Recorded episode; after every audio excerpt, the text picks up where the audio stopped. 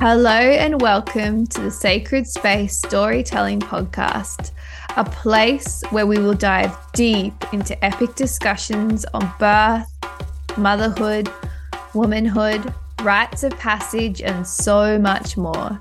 We are your hosts Lucy, a mama of four, a birth keeper, a women's worker, and a past midwife who has left the system in the pursuit of truly being with woman.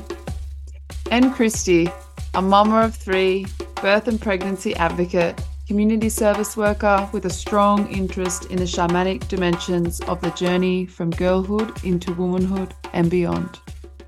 Come with us now as we unravel today's conversation.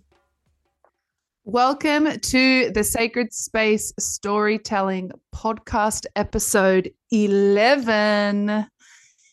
This morning we have the amazing and talented Karuna.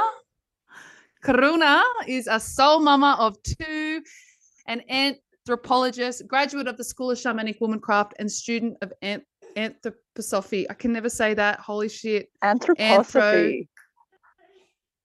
Anthro- Anthroposophy. Thank you, Karuna. By day, by the by day, she deals the best hair care in the world from her garden, and by night, she sings barbershop and dances around poles. Welcome, Karuna. One of my oh, favorite oh, people, you. Karuna. Oh, thank you, Christy. Welcome, thank you. Lucy. I'm so Welcome. grateful to be on here. Thank you. We're so excited to have this conversation and hear your story because you're such a beautiful person in our community and an inspiration. And um, Mm. yeah, we just would love to hear your story. Mhm. So, without further ado, I'll hand it over to you and we'll, yeah, no doubt have um, offshoots of the journey and ask questions and have other little juicy topics pop up along the way. But we'd love to hear, I guess, where like, we, I feel like we all have a moment in our life where just a little light bulb kind of flickers on and we have a little awakening. We're not content anymore with the trajectory of our life or just craving something more and awakening if you will and i'd love i'd love for you to yeah begin there in your story um and how that all unfolded and how you got to where you are right now um living your best life doing so many incredible things Awesome. Thank you, Lucy. Wow, it's a big story. Um, so I'd say that awakening moment or moments would have come around conceiving my firstborn, and she's 11 now. Uh, yeah, so Moana. I was kind Mm, Moana. I was kind of lost before having kids. Uh, look, I wouldn't say lost, but I was um there just wasn't much purpose. I feel like my real meaningful life began when I had children. And so the the moments would have been like like I was working in child protection.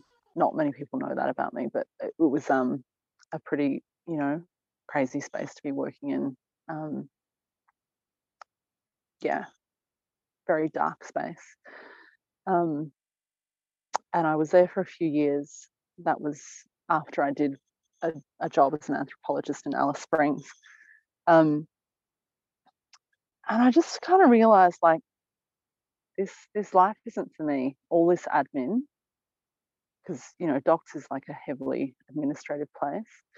Um, all this admin for very little contact face to face and real relationship building and really helping people it just it wasn't for me so i decided to leave that role and um, after a few years and after that i soon became pregnant with my firstborn How old were you? i was 28 Yeah. yeah 28 and uh, i turned 29 two weeks after she was born Saturn return as well. Mm, yeah. Boom. Boom. In she came to change my life. For the better. Moana. Moana the best. She's the best, by the way, everyone. Love, I love best, Moana. I love Moana. yeah. So look, during um, like her father and I, we were very in love. She was definitely made in love. Um, but we'd only known each other a short time. And a few months, three months, four months into my pregnancy, it became apparent that he had been hiding his alcoholism. So, gosh, I haven't thought about this in such a long time. Um, Mm. and just from my time working in child protection, I knew like, you know, best indicator of future behavior is past behavior. It's really hard to get someone with an addiction like that to change. And I really didn't want that in my child's life. So yeah, that was sort of that was the beginning of the end for us. Um, we sort of tried for, you know, between four and seven months. We tried to make amends and you know he tried to change his behavior but i just um it wasn't happening so when i was seven months pregnant i just went no this is this is not going to work with this man and i knew from then that i'd be having this baby by myself oh god That's huge. That's- you I'm girls actually making me cry we're only a couple minutes in No, It's this is big. that's It's big. It's big stuff, and especially that's your that's the threshold that you passed over from maiden to mother, and Mm.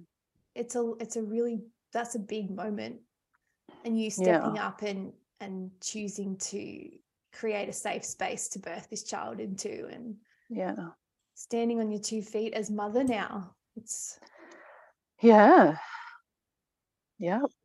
It was what big. a, it's a big moment. So many initiations Yeah. happening. and I think, you know, for for a lot of a lot of people, a lot of women in particular, we just we step up and we just do what needs to be done. And in my case, I just did what had to be done. so yeah, it was, it was fucking hard. It was fucking Yeah. hard. It was such a hard time. Um, I was really, really blessed that, you know, working that time in sort of, you know, full time roles, I did have the financial backing. I had bought an apartment when I was 23. So my home was really secure. It was Mm. it was my home, our home. I actually had a flatmate there, you know, the whole time to help me keep up with the mortgage. But um I think that's been something really stable through my entire motherhood journey, which I know a lot of other mums don't have, but is that stable housing. Like I always had Mm. my own home. Mhm. So that's been such a huge blessing. But I remember there were times where I didn't want to piss my flatmate off because she had reflux and she would cry all through the night and she had to be held upright the whole time. Um, and I would go down from my apartment and sleep in my car Oh, um, because I, I didn't want to, you know, wake up my flatmate and kind of jeopardize that that income. Um, wow, And then- Karuna. yeah, just so I could be upright and get some rest Mhm. without bothering him. Anyway, of course, he said I didn't have to do that, but I just didn't want to risk it. And what was what was her birth like? Do you feel like going there? well, we're already in the tears, so we should just keep going. Um, yeah, her birth. Um, I did feel a bit ripped off, you know. Um, I Mm. had, I had booked a, a home birth through the hospital system. Did you know that you Um, always wanted a home birth?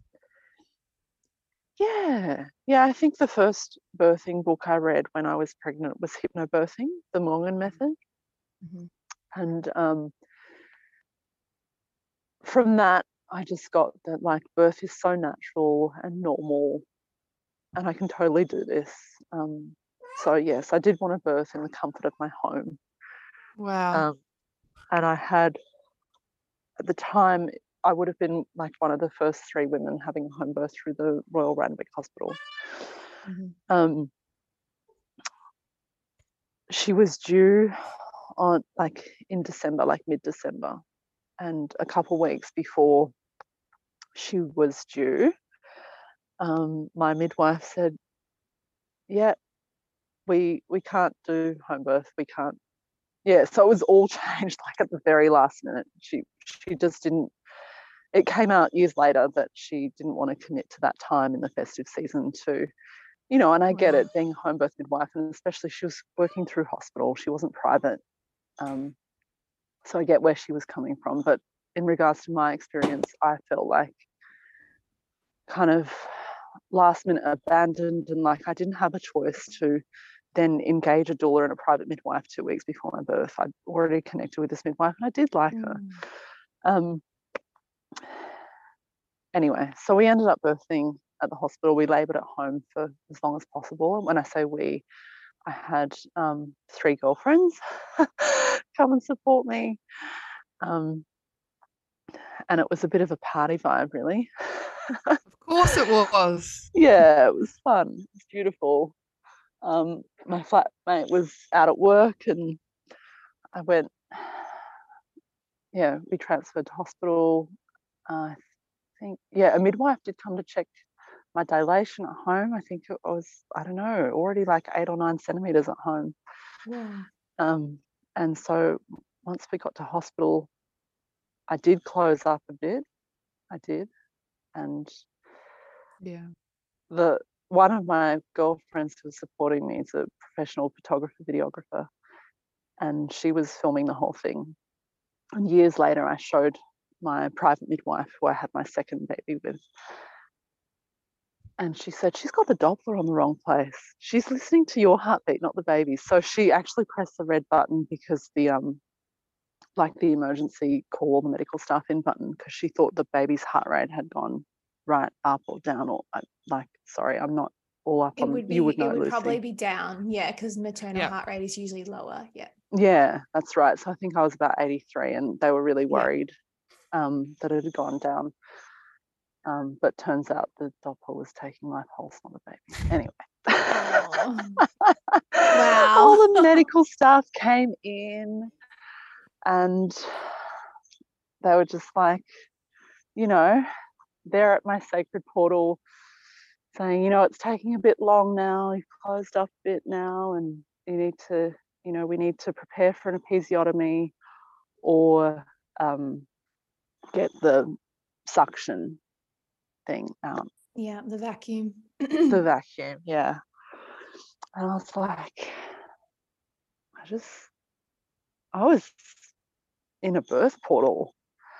Fully. i couldn't really make decisions um i think it's so unfair to ask women to make decisions in a birth portal. Um, so I don't even know how just- anyone does. yeah. I was just like i think i said no suction no suction so um so she put a needle in to prepare for an epi- episiotomy um and didn't end up needing that so actually i just birthed the baby birthed my little baby my first baby um, and I ended up tearing from the point of where the injection went in. Um, interestingly enough, Mm. uh, later, you know, a few hours later, I was told by my midwife that I was really lucky that the medical staff were so patient because they'd been there for 30 to 45 minutes. oh my god. Um, you know, Oh, like just waiting for me to birth. So, We're you're such an back now, inconvenience, so- Karuna. so ridiculous yeah so inconvenient sorry to take up like less than an hour of your time um while you're at work so yeah but they they're just not used to seeing normal birth to to seeing a woman laboring and just making her sounds and and doing her thing and moving in the way her body needs to move. Like i i still held strong to doing that. I think that was hugely part of having my three girlfriends with me. Like they were Mm. they were amazing and they they did their fucking best to protect me. Mm. they did they're amazing I feel Um, like it's such a beautiful theme in your life, Karuna. Like, just even if you look at that first birth, like you've just got so many oh God, now I'm going to get teary. But you've got so many amazing women around you that love you so much, like that really, really love do. you. You really, you really, really do. do. Um, and I, I, don't have any bio- biological sisters, but like the sisters in my life are fucking solid, Yeah, really amazing, and um, yeah, and I've probably become really good at calling them in since being pregnant with my firstborn. yeah. And I've um, just noticed that theme. yeah, yeah. Hey, Primmy. Just, just putting gonna- prim on the boob. I'm just gonna put. I'm just gonna mute myself. So keep talking Sure. while I just shove this nipple in her mouth. awesome. oh, yeah. Deep breaths. Yeah. Deep breaths. What a big moment. so beautiful Yeah. hearing this story these like especially like i love you so much karuna but it's so beautiful hearing this story and like your heart because it really does it helps me understand you so much deeper and i'm like oh okay i get it there she is And Yeah. birth really cracks us open. It's like, like it cracks you open, like you just will never ever believe. Um, and it's just this beautiful opportunity to, to, like tap into another realm completely, and other and parts of yourself that perhaps weren't accessible before you birthed. Mm. Absolutely. The the strength that I derive from that birth, the resilience. and, I can also the it in my grief as well like the grief like you had to go through a grieving period of her father which you know that's just another whole a whole thing in Yeah. itself and that all them like everything's already so amplified in pregnancy and then to have that as well it's just man i can see where like you, you, this like i can see this in your life now because you do have this such like strength underneath all that joy that you bring Yeah. Thank you, beautiful. Yeah. Mm. There's a lot of facets. yeah You know, I think we're all very multifaceted women. So absolutely yeah, but there's a lot of grief there too. Yeah. Mm. So moving out of that birth space, and now you've got your daughter in your arms. What what lessons did you learn, and how did that um, then um, affect like the next kind of step in your life story? Wow. Okay. So lessons learned from that birth, I think, is was kind of like after the birth, just like you have this baby, you just need to get on with it and do it and and feed it and manage to feed yourself and clean yourself and keep Mhm. paying your bills. Like you just keep going. Um,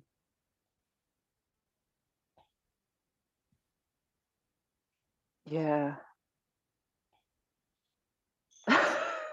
I'm, I'm just It's a it's a big thing bit to reflect this on the lessons Oh. though. Like Mm. sometimes it comes a bit like you probably Mm. get off the like the call and just be like, oh, it just it's, it's that that's why we're doing what we're doing because it's a con birth is we're constantly Yeah, work, walking the labyrinth. We're constantly Yeah. unpacking and unraveling it, It and going, oh.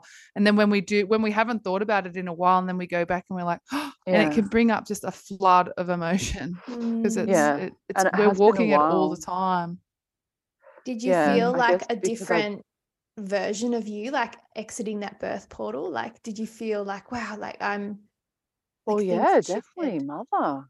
Yeah. Mm. completely different, maiden to mother. Um, I had this crazy idea be- before I got pregnant with her. I was I had a business um, taking people ocean swimming, like teaching adults to Mm. ocean swim and taking them around. Like it was called Beyond the Break, and I would take them like because I lived at Bronte at the time, and I would take them out, you know, around the heads, um, around Ben Buckler, um, swimming from like Bondi to Coogee kind of thing. So working with one on one with people's fear and overcoming that. Anyway, I was in this delusion that life could just go on as normal after I had the baby. And I had Mm. actually looked into buying like a huge bubble, like think like a massive PVC bubble that I could just put the baby in and tag her along on my ankle while I still took clients out to conquer their fears. really good idea. actually thought I could do that. Um, and yeah, I mean, you probably could have if you really wanted Yeah, to, but I mean, the manufacturers of the bubble let me know that like oxygen wouldn't last in there for like more than half an hour, so it wasn't really viable. Um, and you probably can't not actually poke holes in it either. yeah, yeah, true. so yeah. God, that's Life something that I would do. it was shockingly different. I tried to keep it as same as I could, and I think um, you know my my breast milk took a good three months to kick in properly. Um, because I was still trying to just be out there and just do the things.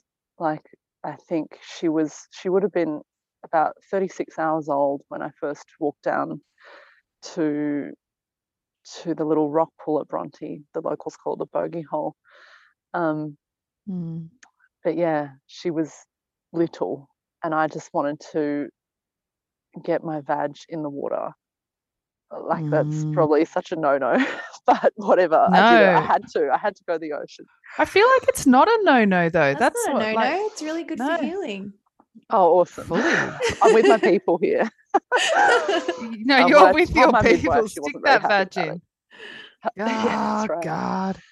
Um, so I think I just tried to keep up just my life before too too long, and then um, I called on donor milk, and this is again calling in the support of my community. I called on donor milk in that three months, and I used formula, and I fucking tried all the fenugreeks and even the the medical one that helps your boobs go.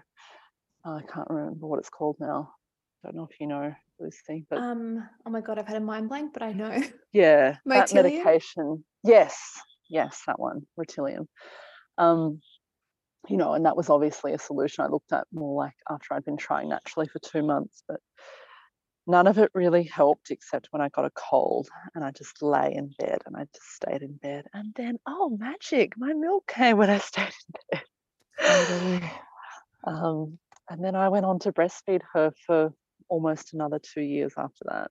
Wow. Yeah. Sometimes we just have to get out of our own way. Yeah. Sometimes our and- body makes us move out of our own way. Yeah. Forces and I'm really us. grateful for that cold. Yeah. Yeah. Yeah. It's like lie down, Karuna. Yeah. I've got milk to bring in. Lie down, bitch. Yeah. Oh my god. But I look, I think, you know, living in the East and just the friends I had around me, I was one of the youngest to ever have a baby. Right. Mm. Um, and like my school friends hadn't really started having babies yet, not the ones I was still in contact with anyway. So I don't think I'd actually really held a baby until I held my own first baby. Mm. Wow. and so education around breastfeeding was just not something like I was very focused on the birth and like having that be natural and you know aiming for the home birth um, but I didn't give much thought to breastfeeding or what support I'd need around that I didn't give thought around a food roster or how I'd even do that I just thought that I could still manage doing everything I think I, I went shopping in Bondi Junction Harris Farm basement when she was about two weeks old with her strapped on. And you had that um tear as well. That would have been Yeah. hectic. You would have felt so raw. Yeah, just you know, went out with my nappies on and Yeah, I, fully. I did the same, and it's like I look back now and I'm like, what? But if it's not modeled to us from our community, like what it should look like, how would you know? So then you're in it and you're like, oh. Well, we just get on with it like we get on with our And- period. Like we just get on with it. yeah. I was listening to um the start of the new Midwives Cauldron um podcast with um uh, Rhea Dempsey last night, and she was Oh, saying how she used to um, hold these circles, like pregnancy circles, and then postpartum, and like heaps of different kinds of circles. But she was like, it was education in of itself, like in these um, so they'd have like an antenatal circle, but then like the women who'd had started having babies would come back. And sit Mm. and tell their birth stories. And in the circle, they'd be breastfeeding and like changing their babies' nappies and caring for their babies. And she was like, via just like modeling behavior, these women who were yet to have babies were learning without realizing they were learning. And Yeah. yeah, we're not exposed in our day this day and age really to um to like to witnessing women caring for newborns and Mm. holding newborns and like seeing a mum just breastfeed and normalizing that so it can be such a jarring foreign place to land in when you have your own baby and you're like Mm. whoa i have no frame of reference for this Yeah. and it's just such a disservice because back in the day like we all just would have been sitting around in circle every day and you just Yeah. little girls would have witnessed birth and breastfeeding and caring for newborns and they would have helped and it would have just been a very integrated um thing like just this integration of wisdom and knowledge It's like I met the mother community I needed like after I became a mother. Like I wish I had that community while I was pregnant. Totally. Yeah. Yep. Yeah. That's what we need to address. Yeah. Well, that's what we are addressing. Absolutely. So your initial postpartum, like, I feel like, um, yeah, because we have that. I suppose it's a, like a, a disconnection to ourselves, really, isn't it? That's why we Mm. just keep going. Yeah, it's the keep going and also part of me, you know, because I was doing it solo, completely solo, um, on every level, I I didn't really want to identify with the mother community, really. I haven't really thought about it like this before, but I didn't want to be like that mum that walks her bugaboo on Bondi Beach Promenade. And Totally. i The fully get that though i had do that i had that re- that resistance as well when i first had my first baby Yeah, the old and I was like, I'm not gonna, yeah, I'm not gonna become like a boring mum. Yes, you That- resist. That's not me. Yeah, there was a huge resistance, and that was my Oh, that that's so refreshing to hear. that. Yeah, just being honest, you know. I Mm, was exactly the same as well. And then I had friends that had like would would actually like have like the all the updated like bugaboos, like the bugaboos. God, that was a big thing, wasn't it? Fucking bugaboos. And then and I just was like, Yeah. absolutely not. No. yeah, I I think she was about she would have been over a year old when some of my friends at the beach were like, "Oh, we've never seen her out of the pouch before, and and she's out and she can walk."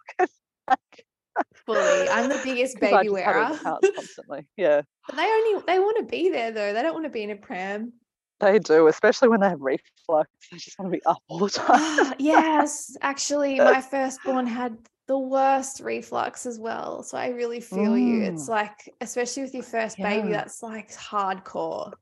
It's hardcore. Yeah. It's so um it's interesting though, because it really like without that reflux, I may not have held her as much. So there's a gift Mm. in all of that as well, you know? There are so many gifts. Like when we Mhm. reflect back, we realize, yeah, like if that hadn't happened, I wouldn't have learnt that skill or awakened that part of myself. Or um, it's all just meant to be if we lean in. Mm. Um, so, ah, so then how? Yeah, what happens next in your story? Like you're this mama, you've got this little babe, you've oh been, wow. yeah, milk's coming, you're bonding, you're baby I'm wearing, you're mama, I- breastfeeding. I don't think I worked for a year or so and and I knew I didn't want to go back to like an office kind of job. So I I had already had the background in teaching adults to swim and so I shifted to teaching kids to swim and particularly babies. Um, so my dad is awesome and really hands-on support. So he I think Moana would have been eight or nine months when I um, went and did my like swimming teacher training. Um, because yeah, for the adult stuff, it was all very intuitive and self-taught, and yeah, I was just yeah lucky to be able to tune into people and teach them. But in order to teach like at a swim school, which is kind of what I wanted, like short shifts where I could just walk in and out, I just had to get those quals. So I went and did that. Um, for a couple of years um, and then I was also doing it privately and then just shifted to only doing it privately, probably when Moana was about three, three years old. Um, and I learned so much about kids actually, teaching kids swimming, and so much about the difference between boys and girls. It's it's really Mm, apparent when you have yeah, them totally. in a space that can be as vulnerable as a swimming pool, especially a natural ocean saltwater swimming pool where the waves are crashing over. Wow. Um, What did you yeah, notice the most about that? I'm so interested in that. yeah, that just the girls were ready to come with me and explore, right? Your Wow. I didn't think you were going to say that. four year old girls. They were ready to just jump on in. Um, whereas the boys wanted to cling to their mums a lot more. That that was that was the biggest thing that I noticed for that age in that environment. Wow. Yeah. My God, there's And so much that to unpack with that. uh, did that um did working with children in the swimming pool then um was that what influenced you to then now work with children in the Steiner environment? Is that was that the connection there? Um, it, you know what? I I just like kids, and I like to be able to make a positive impact on their lives. Mm. Um, uh, I discovered Steiner education for the first time when Moana was like eight months old. I started going to like a Steiner baby group, and I loved it. Just everything, everything about Steiner philosophy, about gentle discipline, um, about the reverence for the seasons, and caring for the physical in order to nurture the spiritual. Just really felt fully aligned for me. So Yeah. that's when I first met Steiner Ed and why I decided to Mm. continue with it. I think it's such a Mm. beautiful way of being. It's not just an education. It is. It is. It's Mm. just a deeper way. Um, I think it's the like the only way. but Yeah. I mean, it's just such a connection to the earth and the mother and Father Sky and the offerings, and it's just so beautiful, isn't it? Mm, I love it. yeah. Lucy, I love that you're trying to keep us on track. Bless you, No, pregnant this is this is this is actually no. She's actually this is actually our roles. This is why we work so well because I'm like no no no no no no no no no, and then Lucy go Mm. okay. So what we're going to do is we're going to bring it back down to here. that's just that's Lucy's role, and that's why we work, and that's why I love her Yeah. so much. And I love that because I Same. am also blah, blah, blah, blah. Yeah, and like, Yeah. where were we? but we need the blah blah blah, blah and we need the come back over here. You know, Thank you Are for you a manif- us, Lucy. are you a Manny Jen, Karuna? I think so, yeah. Fucking yeah. oath you are. You are. I'm You're a a fucking Manny. projector. This is a projector. Ah, awesome. Mm. Good balance. yeah. yeah Yep, totally. Yes. Because I, I also want to need- do your birth chart, Karuna. I get really tired, ma'am. so I need Christy's energy. Yeah. I'm like, you're you're birthing in a couple of months, aren't you, Lucy? yeah. Yeah, I'm due. Oh, I'm yeah, like nine-ish weeks. Yeah. Yeah, wow. Yeah, well, Yeah. no wonder you're tired. And you've got three already.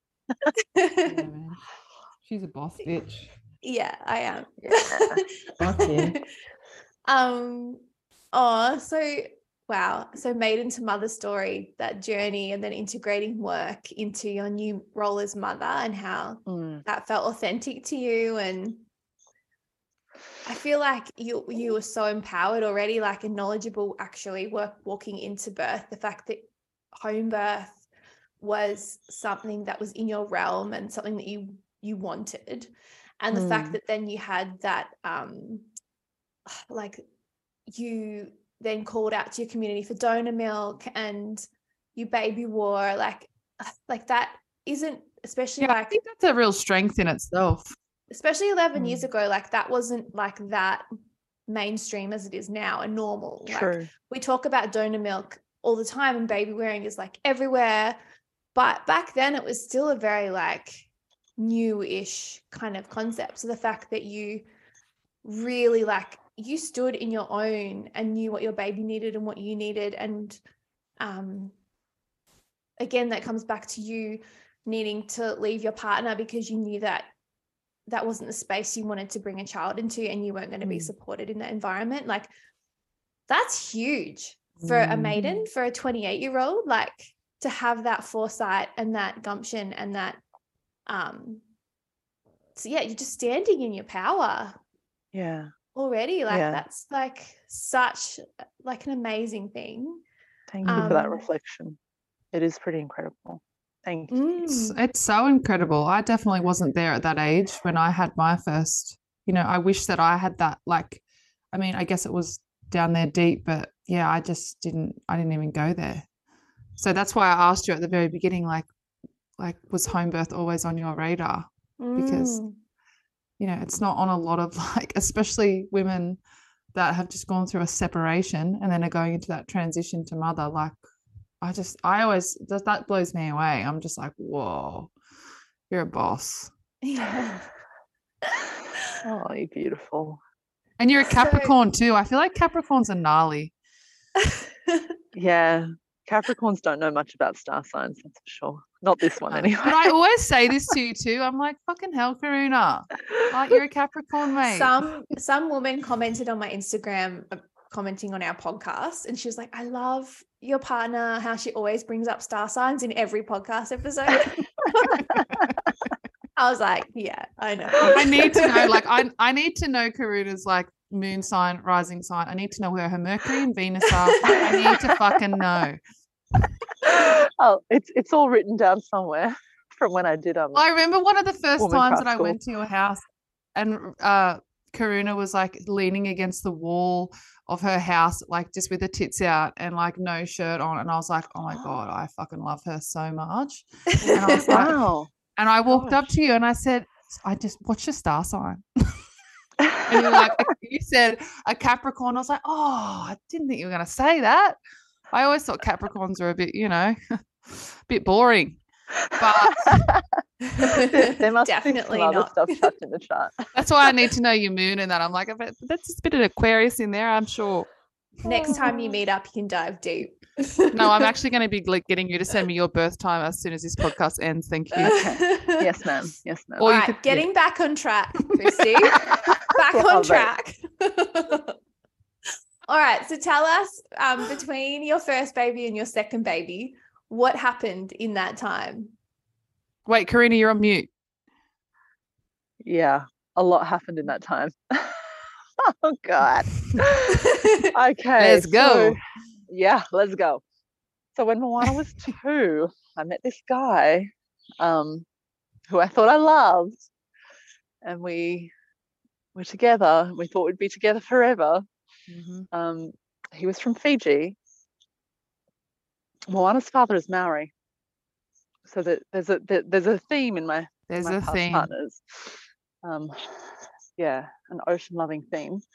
Mhm. So Yes. oceanside, Polynesian. Yeah. So yeah, I met this guy. We were together bit over a year, and then we were like, okay, well, if we want to move forward in our relationship at all, we actually need to sort your visa out. He was um he was an alien in Sydney. Mm. Um, so yeah, so we got married to help support the case, and you know the plan was we were together forever anyway. And we moved over to Fiji and lived there for, gosh, how long did we live there? Was it six months? Wow, I six did not know this about you. Yeah, yeah Epic. we lived there for a good chunk. Um, and it was this tiny island called Taveuni, if anyone knows Taveuni. Also, my battery's running low, so I'm going to go inside and plug in. Um, so, yeah, we lived on this tiny island with his family. Um, his family was the most wealthy on the island because they had both a washing machine and a television. And so they were kind of like a hub on the um, Royalty. on the island. Yeah, they were island royalty. So, oh, Princess that was a funny Karuna. time. Yeah, did not feel like a princess when um But you could wash had- your knickers. That's the main thing. I, I could wash everything, but he became more distant and distant, um, and just really got into the kava, really disconnected, um, and you know, it was basically just me and Moana on this dream island, but I was hoping it would be like all of us together, you know? Mm. Um, but that wasn't the case. And so I had my suspicions. So I went into his phone. Mm. Uh oh. Right, here we go. I discovered I discovered like infidelity of the highest level. Um, Um that yeah, that before before we had left Fiji, he had um yeah, had relations with a friend of his and she was pregnant. So yeah. Oh, what a dirty dog. Yeah, so that was like a shocking end and a very definite end to our relationship. Um, How did you like? What was going through your mind at that point? oh, I, I picked up a knife. Fucking oath! I would have picked up a fucking knife too. yeah, Did you throw hardly the knife? no, I was like so out of it. No, I just like tried to. I I couldn't do anything, and Wow. luckily my dad was actually visiting us at the time, and um, he said, yeah, kind of that that whole knife moment kind of happened at the back of his mum's house, and his his mum and my dad were like sitting down having having a cup of tea, and Lionel As you do. yeah. So Fiji guy has gone back there, and um, after I've already confronted him, but obviously he's gone like running to his mummy. Mm. Anyway, there's also a As- knife as they do. because, because we had been cutting up um, sea urchins earlier that day. So You just like Lil- Lilith was invoked. she fully was. Kali, Dad- Ka- Kali. Dad called out, "Put the knife down. He's not worth it." Oh, Dad, So- I'm glad you, your Dad. dad was there, like just to witness, like, like and be kind of Yeah. advocating for you in that space, It energetically amazing. and just A bit Yeah, of the just- divine masculine energy coming in to bring some balance. The whole timing of my life has actually been so blessed. Like every timing, Mm. like even when a thing seems shit, like later on, it's like, oh, okay, I can get why that happened at that time. That's Yeah. so perfect. Yep. yeah. Mm. So, um, So Daddykins. so Daddykins was there. We booked flights. We left the next day, and that was Mm. that was it. Relationship over. so he could support Did you that- though in coming did- back home and like Yeah. But that yeah, would have so also we, we we could get a flight off the small island right away, but the flight out of um out of Nadi was a bit um like a few days later. So we just mm, we stayed in a um like a whatever kind of hotel backpackers thing there and um I just grieved I just cried and I just remember looking in the mirror mm, um a few times a day saying this is never happening again like just staring deep into my own eyes Mm. saying this will never happen again Because I was like, just really going to say to you, myself. Karuna, like that would Mm. have brought up what happened in Moana's birth. Like it's like that grief yeah and like yeah you know that would have just brought up a whole nother layer of emotion whole and like it, that's like almost it's activating trauma mm. yeah you know yeah that's it was it was pretty big oh my gosh another awakening, another cracking open, another, Another cracking Yeah. open and like letting and like leveling up and being like, hell no. yeah Yeah. Yeah. Another like this is my boundary and this is where I need to be strong. Yeah. Yeah. Um funnily What a enough life though, while while I was like crying in the hotel for yeah how did you move through that like what was the process of that like you were looking in the mirror oh, i could just imagine really like yeah. Yeah. I just I was just so lucky dad was there because he actually took Moana out every day. She's like almost four by this time. And she doesn't really understand why this man she's called daddy since she was two, why we suddenly left him.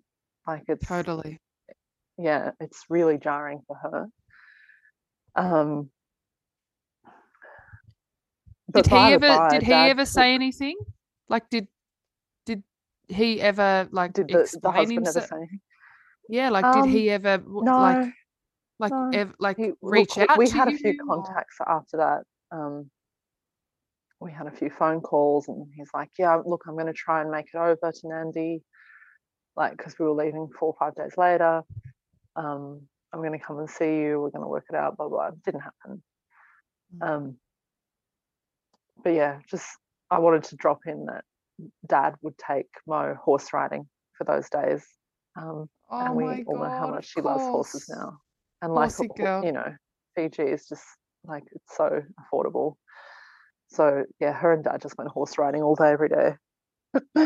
um, while I just like bawled. Released. hotel. yeah. Mm. So we came back.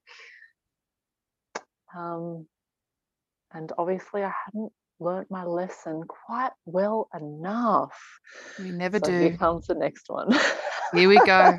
Oh, I can really relate to a lot. Like this is yeah, we're yeah, fucking hell. Let's let's hear it. Okay. So um there's this guy who I've been on and off with since I was 21. So by this time it's like 10 years or so. 12 years even. And so of course I was back on my rebound and I went back to him and hmm but for the first time in our 12 years of fooling around, kind of two years on, two years off, he was like always single. And I could always like rely on him to be there when I wanted him, but he was never there as like a real partner.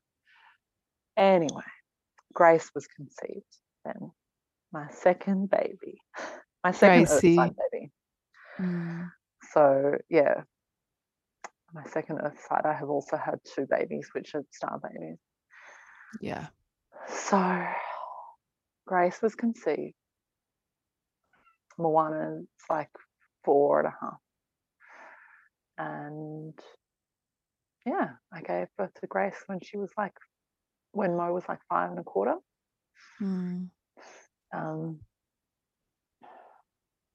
Lucy, I know you've got questions for me. Let's. I feel like I really want. Oh, I was just Karuna, I was Yeah. like so into that. Like keep going, fuck. Uh, but I don't know where to go. I need, I need some All right, structure. I'll give you some Lucy, bring it in. structure. Here we go. Structure Mama bear, All mama right, bear. so tell us. Let's dive. I really want to hear her birth story because Mhm. I've seen a photo that I think you shared, and it oh, was yes. like Sorry. I had goosebumps, and um, I want to hear her birth story. And Okay. So yeah, shall we like properly dive in and like tell us about the last? Well, tell us kind of in a nutshell what her pregnancy was like, how it was different to Moana's, and then how how labor started, and like go into the whole. I'd love to hear her whole birth story. Oh my God. Okay. Well, her birth actually starts with a death. So my brother passed away um, suddenly. Um, and I just won't state the reason right here, but it was sudden and unexpected. And um, that was in 2016 soon after his birthday. It was two weeks after his 28th birthday. So I'm five years older than him. So yeah, same age gap as my girls, really. Um, so yeah, Ben passed on, and on Ben, uh, he passed three weeks after his last birthday. Um, on Ben's birthday is when I went to visit my long time on and on and off again friend. Like we had Ben's birthday dinner. My parents were looking after Moana, and I went to visit my old buddy. Um, and that's when I conceived Grace. I conceived Grace on, or we conceived Grace on my brother's last birthday. Wow! Mm. Wow! Um, yeah, And so what- Ben passed three weeks after that, and then it would would have been like a week after that I realized I was pregnant. hmm um, like s- solidly pregnant. I did get what I thought was bleeding. like I got a, a like an implantation bleed, and then Mhm. um, yeah, Grace's father and I were both like, "Phew, okay, I'm I've got my period, it's okay," but no, it was the implantation bleed. Mm. um, so yeah. Oh my god, what a time! What a time! So Grace's father made it really clear, really clear. How are you feeling? Like, how are you feeling? um, like in the deepest shock that my brother had just left the earth. Because Like- yeah, like I just I was feeling, I was feeling angry. I was really angry that he would just leave like that. Like it was so irresponsible the way he left. Mm. mm, Um, I was really angry to him, and I was angry to him, like for my parents. Like for your child to go before you in a Mm. circumstance like that is just wrong. just so mm, wrong. Um, so yeah. Oh, It's yeah, fuck. I can't even. uh, I I can Mm. only imagine how that would that process. Mhm. I can It's a only imagine. And we were close, close family, small family, you know, just the four of us, mum, dad, me, my brother. You know. Are you are you Grace and the oldest? Yeah, I'm five years older. Mm. Yeah. So you Um, find out you're pregnant, and and I the find out I'm father of. Grace. What what's his response? Please have an abortion, please. Mm. Oh my Mm. god, I hope, uh, yeah, Grace has to be much older than this if if she ever hears this. Mm. But yeah, he was begging me, he was crying, he was angry. Um, and I just knew, like, you know, I had had a star baby with the man that I had married Mm. um, a couple years before. And I was okay to let that go because Moana was like two at that time or two and a half. And I was like, there's no way I can do this on my own. And he had made it clear that he that he thought it would pull us apart. Um, oh. And then, of course, when we broke up, he goes, "Oh, I wish we did have it. Things would have been different." Blah blah. blah. Anyway, Oh Yeah. It's it's I can, it's the way I can relate to that a lot. I'd love to hear more about that, Christy. Mm. When when I when I come over for an infrared sauna, Yes. Oh, yeah, we need to get you in here. yeah, Karuna has, for everyone listening in, a sauna in her Mm. bedroom. Mhm. Yes. So I've moved from sitting outside with the chooks to being plugged in, in my bedroom. Lush. Sauna. You know, because you have to treat yourself well. you do self care, baby, self care. You're sit. You're So- pregnant, and you're sitting in that and he said no, and and I've gone okay. Well, like this, the the spirit of this child and my brother, they're like crossing Mm, over on the rainbow bridge right now. I know. Yeah. like, This could actually be my brother coming through again. yeah, Mm. Like I have to have this baby. There's like yeah. no question and you know because moana was um you know older then and i just knew i could do it on my own again like i'd done it on my own before so this time with grace i went in knowing i was doing it on my own crazy Fucking um inspiration now. Yeah. mm, You've got a lot of power behind you Oh, at this God. point. A lot of conviction and a lot Yeah. of yeah. it's like i can do this Yeah. yep Ma- Mama bear. so yeah the grace came um her birth was this time i was smarter i um employed a professional home birth midwife i i wanted a midwife that's just like i really wanted someone who like knew the science and the physiological Mhm. stages um and you know i have massive respect for any woman woman who chooses any birth she wants, just as long as she knows Mm. her options. Yes. Yep. I feel like that's Totally. important. And so I knew there was an option of free birthing or doula only or hospital or you know, like my neighbor in the apartment across from me, she was like, "Oh yeah, I'm having the baby on this date" because she'd booked it in, you know, around her Mhm. Yeah. appointments. and that's how she chose to birth. I'm like, that's fucking awesome. I'm glad that works for you. Mm, Mhm. Um, so for me, I really wanted a midwife, so I hired the beautiful Cheryl Sidery. Oh. Cheryl. She is She's fucking amazing. Who is Um, Cheryl? Cheryl is. She, I don't think she's practicing anymore. I think she had her last baby maybe last year sometime. Mm, So An Cheryl's a independent- midwife. An independent midwife. So Mm, she's okay. not um she doesn't work for a hospital. She just works Mm. for herself and you have Okay. that contract. Yeah, in the later years, she just worked agreement. for herself, but she was also very involved in the royal and getting that home birth program up. Yeah.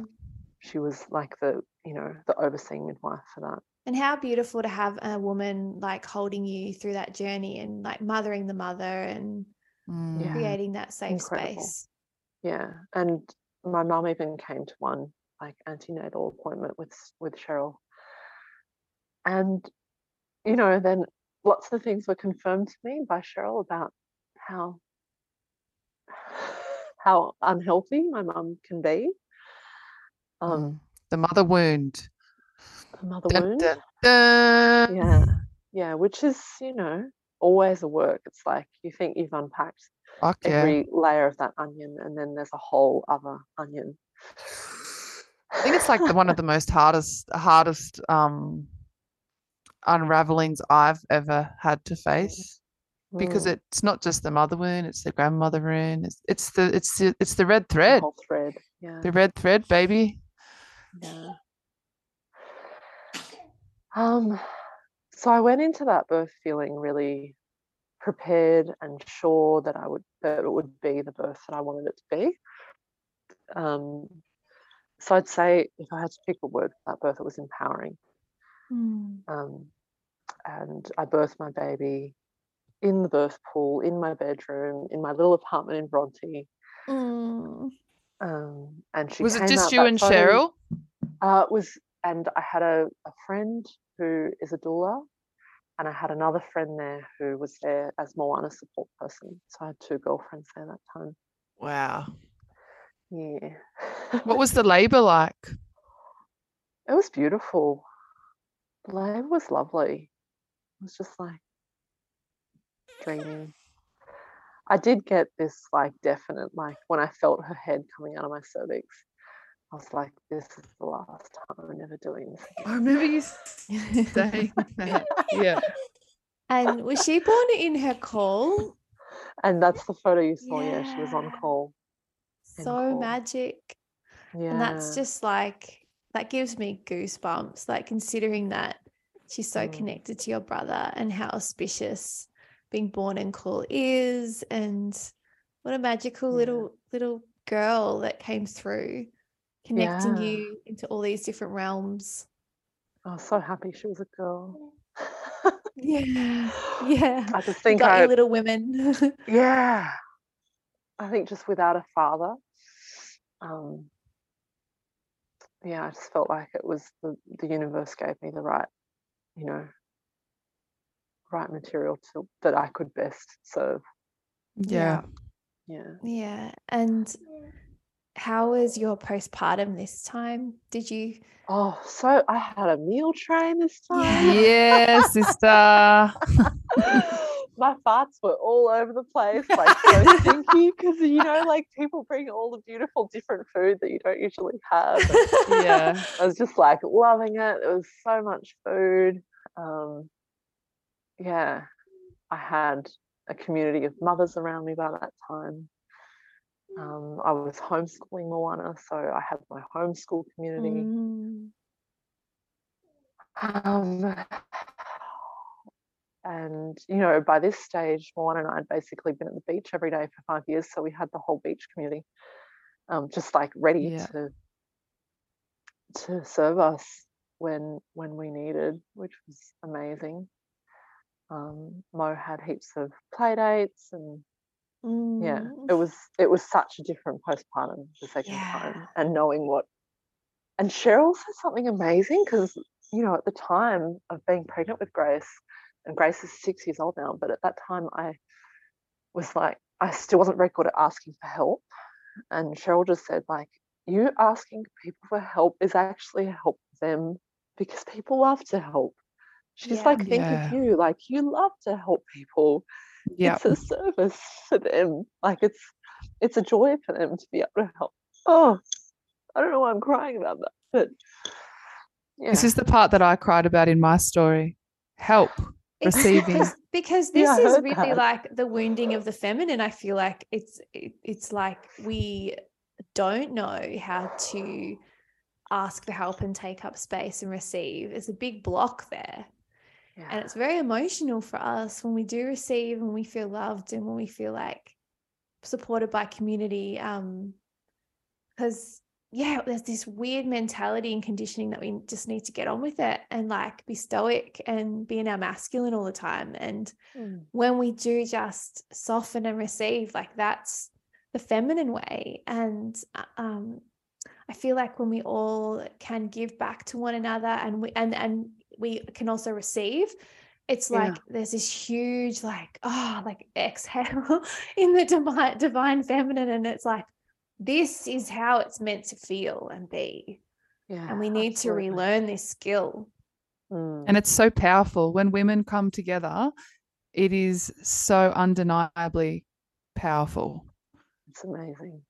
when I was talking about my story in postpartum and like pregnancy, and it's the times of the sisterhood and receiving and um, feeling that love and like instead of just saying no i'm all right or and just feeling all of that that's was like such a powerful moment for me. So obviously you've had like a similar experience and it's like so transformational as well. Absolutely, being able to ask and receive is it's just so humbling as well, um, and it's so connecting. Being loved by another woman though like is there Yeah. really like I, I just i think that that was like that's like such a like we don't talk about that enough because we actually like again like the patriarchy all the stuff and all the things but it is so real because i feel like we don't let ourselves get that close um you know in fear of being hurt or you don't tr- we don't trust each other or there's the competition or mm, you know all that shit but when we really lean into it there's just so it's so fucking beautiful like Mm. i just think the, the sisterhood's where it's at Absolutely, I'm there. yeah I'm here with you. yeah we're up baby we're up Yeah.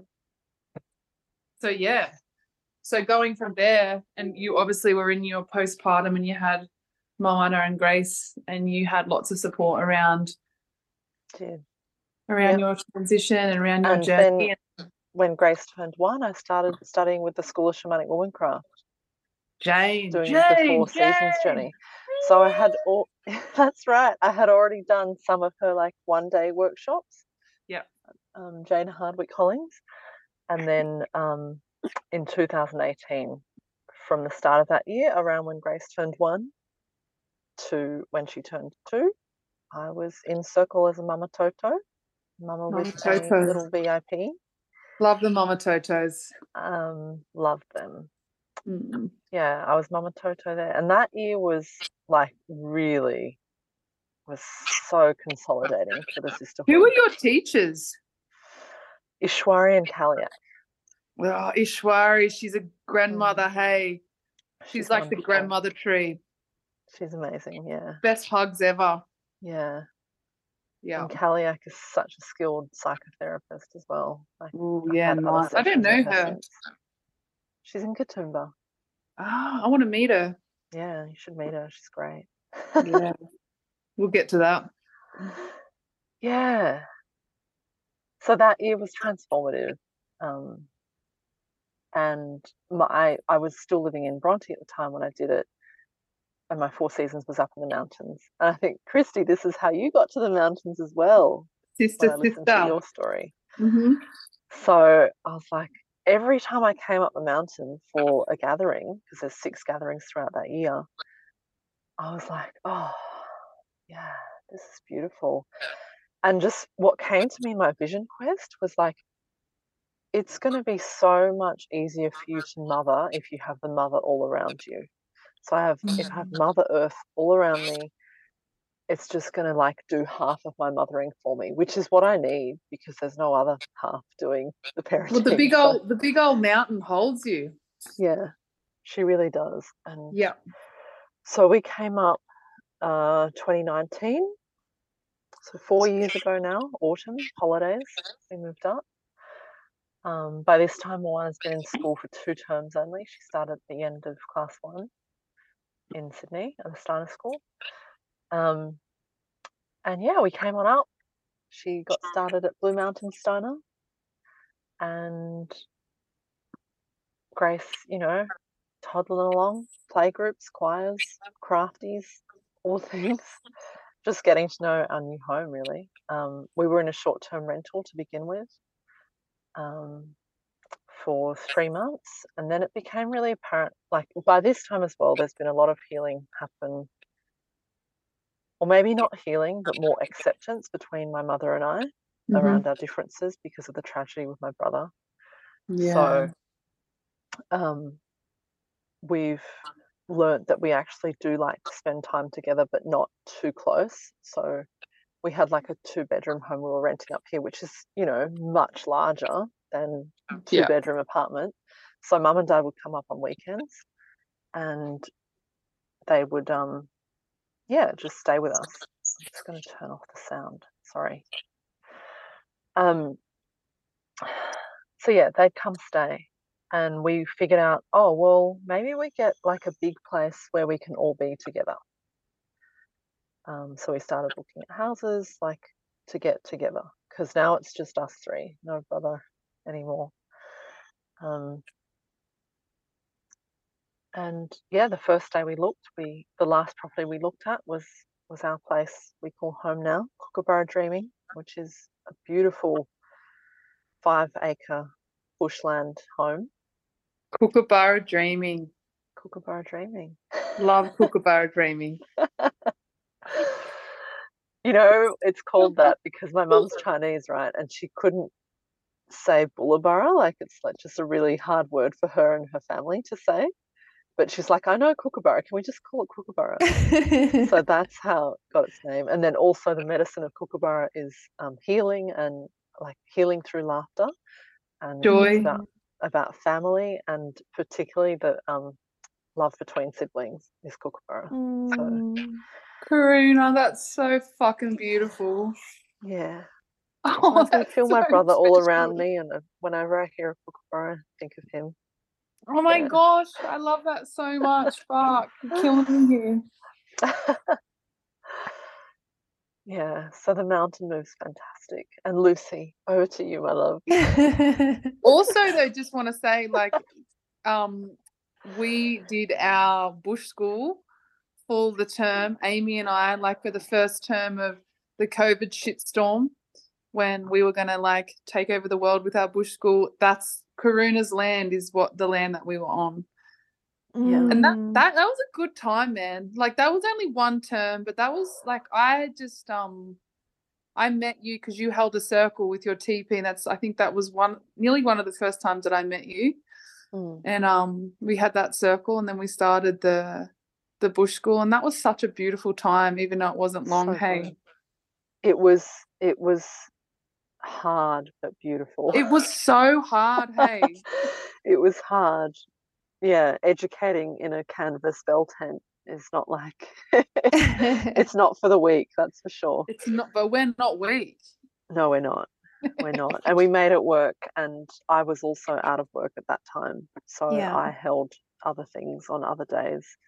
Um, was good for our Um, mental health and our hearts and the connection that we really Yeah. needed in that time hey absolutely. 'Cause We we were still like able to tough- give, we were still able to share our expertise yeah and, and connect with the kids in our community. So, yeah and each other which was really special Yeah, that was a Mm. really special little creation between all of you beautiful women and your So much- garden and your garden.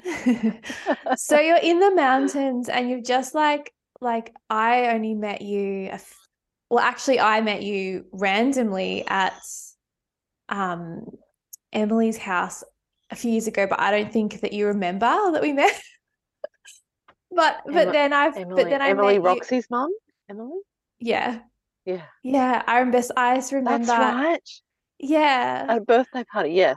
Yeah, oh, you do. now. Yeah, yeah. Yeah. Um, but then I came then I came to Women's Circle on your land and I've known you Yeah. through Christy and um just I've witnessed through the wondrous invention of Instagram and social media like all of your amazing ventures and things and activities and connections in with our community and um just so in awe of the energy that you bring into Yeah. the mountains Oh. and your field and that you gift other women like you're such an inspiration to us um Oh. and it's like you're one of the women that the world needs now like you honestly Yeah. are and i can see now through your birth story and your story of evolution like really like how you came to be in this place of power and connection with self because these times these hard like harder times or vulnerable times they cracked you open to access these parts of yourself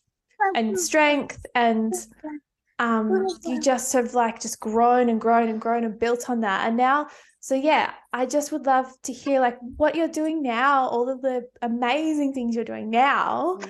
Um and just just to inspire women who are listening in like we really are wanting to shift the lens on what thriving as a woman and a mum is like Mm. it's not just being a stay-at-home mum, just working in the workforce. It's like we actually can tap into it all.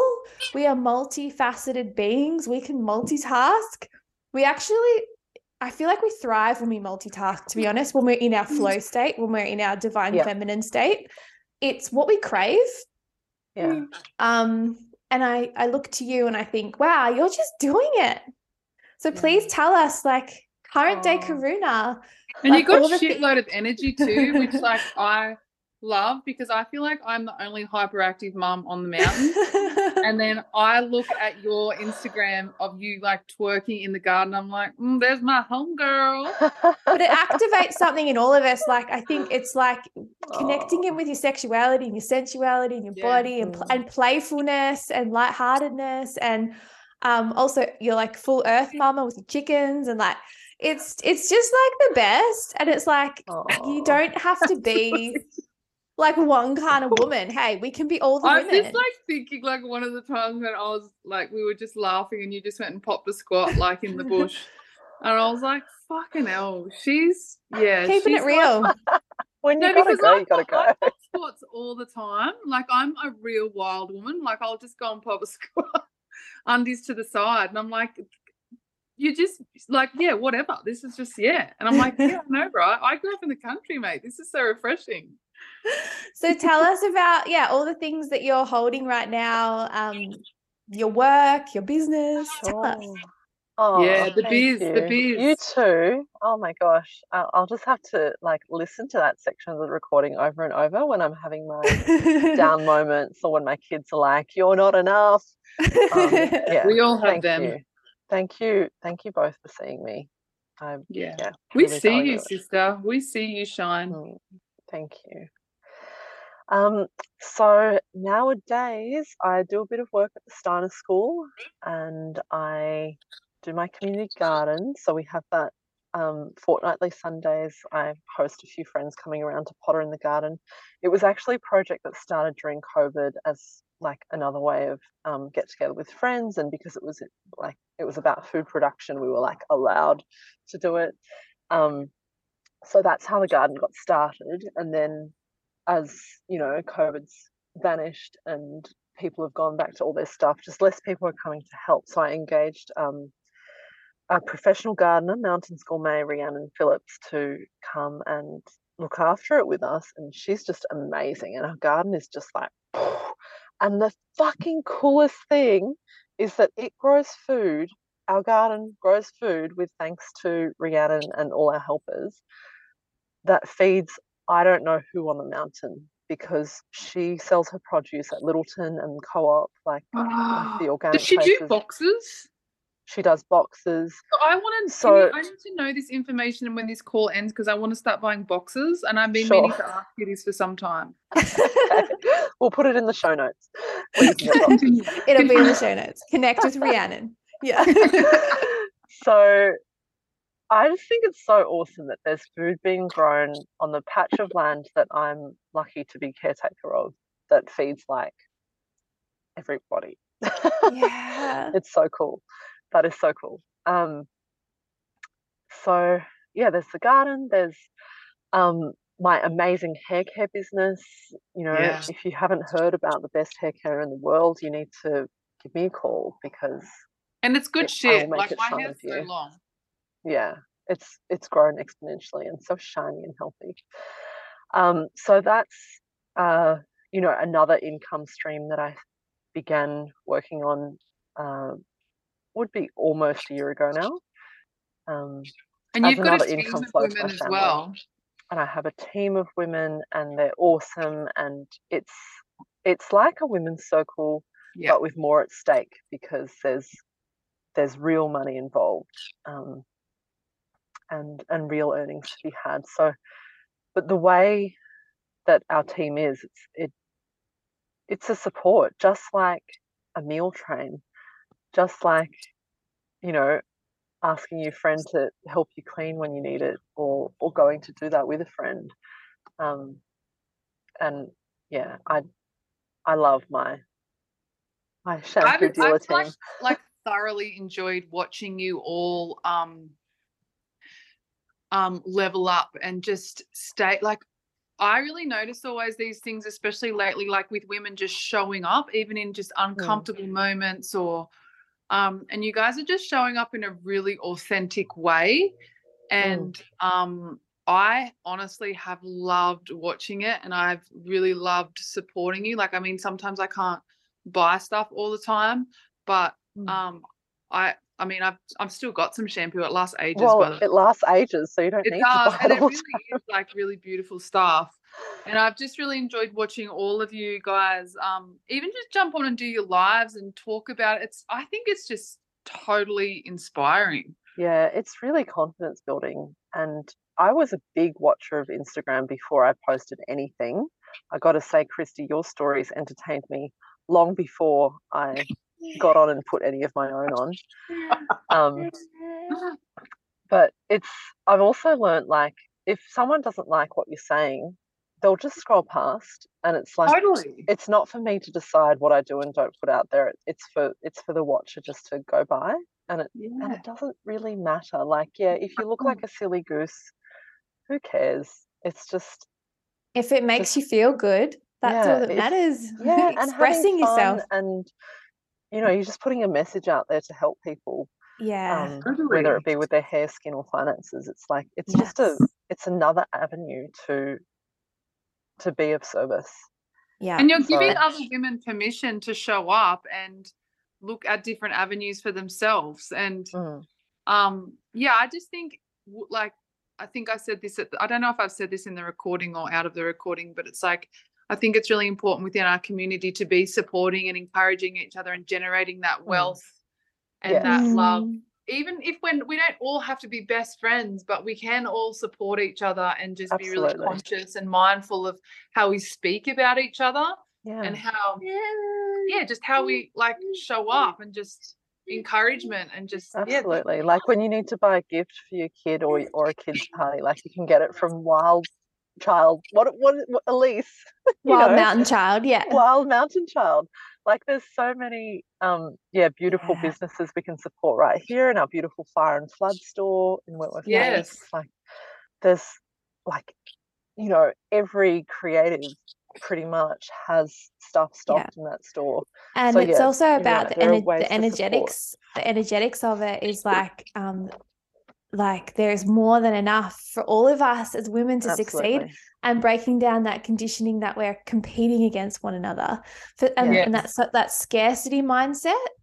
And Yeah. it's like there's so much sister wounding attached and it's so it's like it's actually so much bigger than just like supporting someone financially in their business. It's like you're actually healing a sister wound and um we're creating more energetic abundance like and that's what i'm excited about i just like healing that because it's just i feel like it's holding us back so much we've been um, told by the patriarchy that there's not enough for a women and that we have to compete against one another. But there is so Mm. much like the world is fertile. Like we are fertile goddesses. We are creatrix. Like Absolutely. we we are powerful when we back one another. And I think that's why, you know, as Jane always says, like if if something's being suppressed in the feminine, then that's um when I say Jane, I mean. Jane Hardwicke Collings. It's a Yeah. clue Mm. that there's there's a lot of power there that Yeah. um that once upon Absolutely. a time the patriarchy was afraid of and they tried to suppress and like um disconnect us from so it's about plugging us back into this infinite amazing like abundance there is abundance. Like I just step out to my garden, I'm like, wow, we planted that and then it grew. And then we planted more and more grew. And yes the ones that grew really big produced seeds for us to plant again. Like yes and then I also love um, going to the springs that we have in the mountains, the artesian springs, because that every time I'm at the spring, I remember like there is more than enough for everybody because that spring just keeps giving, whether it's like drought or flood, whatever season, that spring Yeah. is really constant. and the mother um, that the mother energy yeah. like she's she's so giving like she's so Mm. giving to us and she She there's always enough for everyone on her planet like in the ecosystem everything supports one another um we have so much to learn from her We do. And I think it's really important. I think one thing I struggled with um, growing up was if I would see another woman succeeding or putting herself out there um, and doing her thing, there was always a part of me that just this self worth um, within me got activated, which then like came out in negative ways like jealousy or I didn't feel good enough or um, so I guess my my biggest um thing or especially what i teach my daughter and what i also want circulated around is like another woman's like light doesn't dim your own it doesn't it That's just right. shows you what is actually possible and that yeah. what you see in her is what is also inside of you and i think And it can that shine on you too. yeah, and it really, really Yeah. can because we all have this individual Mm. medicine and we all have we all have something and we all like and when we're together it's even better, especially when we're fucking loving on each other like this. It's like Yeah.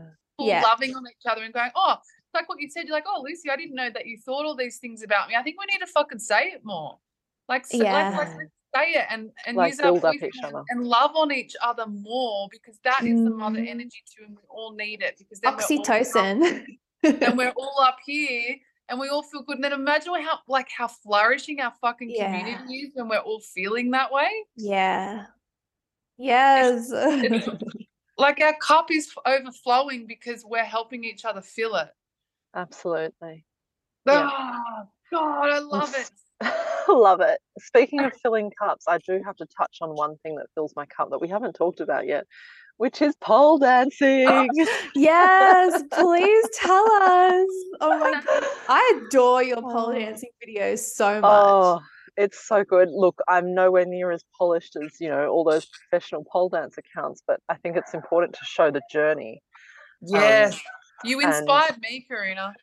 Thanks, babe. That's And you know, I'm a little bit chubby. on. You know, I don't have that 20 year old figure, but whatever. But I'm baby here. girl, you I'm rocking doing that it. pole. I'm you look doing it. hot af you're so oh hot Who is this bitch? Look at her. it's about it's not about what you look like it's the sensuality and that mm. connection to your body yeah it's it's been so great for on so many levels and to to show me like last week i did like a flip like a full backwards I've flip on the it. pole um and as a kid i couldn't even do cartwheels and handstands so for me to do that now at 40 has been huge it's like just showing myself again another level i can do anything and like if i Mm. can do this at 40 fuck what am i going to do at 50 that's so exciting I feel like we're going to be on a super yacht drinking champagne. Great, let's do that. But Ten can we years be from over the now. side, please? But that's what I said to Karuna. I said, like, in our vision as well, like, we're going to, ha- like, in our recording studio, Lucy, we need to have a pole. Actually, I'd love to see you on that pole, Lucy, to be honest. Yeah. yeah well that's uh, after my postpartum After Fucking I'll postpartum, come join you wanna be back on the pole. girls. So And can. I just also say that pole is not easy? So Karuna inspired me. I've always wanted to do pole. I met Karuna for a reason, many reasons, and pole was one of them. So I've been like watching Karuna's um journey and I was just in awe of you anyway. I was like, fuck, she's just a gun. Like she's just Mm. going to polls, she's posting it, it's inspirational. Then when I started doing poles, like this is fucking hard. Like yeah. it's, it's It's that it's like is it's hard. it's taking up space in a whole other way and it's like vulnerability and it's um connecting back to your body and owning your body and your sexuality and like Yeah. for yourself you know it's not for anyone else but you and it, Yeah. that's another conditioning that we have as women that it's always for a man or someone else and Oh, It's no way. like well, we're taking up this space for us No way. Yeah. my, my partner doesn't even want to come. That we skipped over that part as well. Like I met this beautiful man almost three years ago now, and we're totally solid. And he's he's a beautiful man, and he's he's raised two kids of his own on his own, so he knows where I'm at. yeah Um, but yeah, he doesn't want to come to my pole shows. He's like, I'm not interested in seeing women the age of my daughter in pole clothes. Can you just give me a show at home, kind of thing? totally So he's Hell gorgeous, yeah. and yeah. but I don't do it for him. I totally do it for me, and it's um, Totally. that's just I like don't a happy how that byproduct for That him. even Yeah. comes into it. Like that when when I'm in pole, like there's something about like you know last I- on Tuesday I went and I actually was just fighting back tears the whole time wow. because I just had so much going on. And then just moving and getting back in my body, I just started to feel it. And then I put them motherfucking shoes on that make you feel so much like there's so much power in them shoes. Yeah. Hey. the And then you put them on and you're like, oh wow, okay, like I'm showing up. Like you're showing up. Yeah. You're showing up in this other way, and it's just really are. beautiful. I just Yeah. I love pole and the teacher, like Sophia, she's yeah, like, the Sophia at? Studio Off Duty, we love you, girl. She's Oh, we'll created pop, such we'll pop her in the show for notes as well. yeah for women of all walks of life. Really, she holds such a massive space there. Yeah. Thank you looks for really introducing me supportive. to that, Karuna. Oh, thanks for coming, babe. Oh, it's And like you too another in little future, community Lucy. within itself that we just need to plug into. Yeah. Yeah. Oh, More so powerhouses incredible. in the mountains. Is there Yeah. anything else that you wanted to share in your Oh, beautiful life story or um, touch on? Maybe um, just a bit of future forecasting. Yeah. Just like what do you want to call in? Um, yeah, look, my girls are six and six and eleven now, and I just see them being happy and healthy and living the life that they want to live. That they're not constrained to working a nine to five unless they want to. That I'm building a legacy for them so that they have freedom of choice. Yeah. yes. Oh, and, And what a and role for me. model you are. And for me, yeah, Yes. You've really like just cracked everything so wide open for them. The world is their Mm. oyster. And you're surrounding them with all the aunties too, because Oh, like I fucking like, best aunties. genuinely like froth on your daughters. And They I know that. I- and I know that Luna like absolutely loves your daughter. And River is just loves Grace. Like Grace does something to him. he- She grounds him in a bit.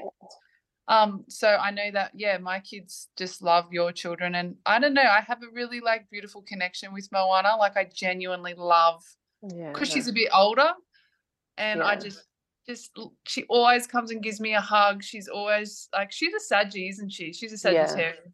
She is. Um So she's always so pumped to see you. yeah, Like- and she's just so, like I really see her like she's just a Mm. really you've done such a good job. Like she's such a fucking special girl, hey. Thanks, babe. I'm doing my best. Yeah. well, look at her mum. And I love Yeah. her mum too. So well you. I love this love fest so much. This has I made me so happy on this new moon. Like just putting all this Yeah, yeah. juicy Oh, oxytocin so hit out there into the world, and um, Oh, Yeah. thank you for creating oxytocin with me today, ladies. It's been amazing. I, I feel really honored, truly, to be asked on here and um, to be able to share my story and have you midwife me through it. It's been really, mm, Really, Thank you for coming so on. for your- Thank you. And sharing with such vulnerability. Yeah. Like it's just so powerful, and other women listening in will will like see little parts of themselves in your story and draw strength. And um, so. storytelling is so powerful because yeah, it's just the best way to connect in and educate and normalize and evolve and just to feel united. It's another another way that we can do that as well as the in-person kind of gatherings and circles Mm. and um, we just want to put that out there into the world. Yeah, and- I guess this is something a mother could listen to, like while she's. I'm just thinking when I listen to stuff, it's like when you're alone in those quiet hours and you're like Mm. you're you're doing the dishes and you're hanging the laundry and you're um or you're on a long drive and your kids are asleep and I just hope Yeah. that this um that this touches somebody. Yeah. Oh, It definitely will because it's yeah. definitely touched me. And it's like, I'm just really grateful for your open heart and your vulnerability because it's, I just feel like I um, see another, a layer of you. And um, I love seeing them deeper layers of people because I just like, I don't know, I just appreciate you so much more. And it just makes our friendship so much more just better. Because I'm like, now I get, I get Karuna. I get it. Because Yeah. like a lot of people Thanks, say that about me too. And I'm like, and then I've got like, we've all got stories. And you sort of go, oh, that, I get it now. I understand it now. And there's less Yeah. judgment. You just and like, I, "Oh, I get you more having listened to your birth story that you so beautifully midwifed, Lucy. Um, listening to your story, Christy, and um, I can't wait to listen to every other episode in this podcast. Yeah. we're gonna get some we're gonna get all the women in the community on here and share stories and get the wheels turning i mean the wheels are already turning but They're already turning. Keep them turning. Thank All you. right. Well, thank you so much, beautiful Karuna, for coming on today and telling us your story. Oh, thanks for having me. Mwah. thanks babe Mwah. love, love you, love you. Love you. See you later. Bye. Bye.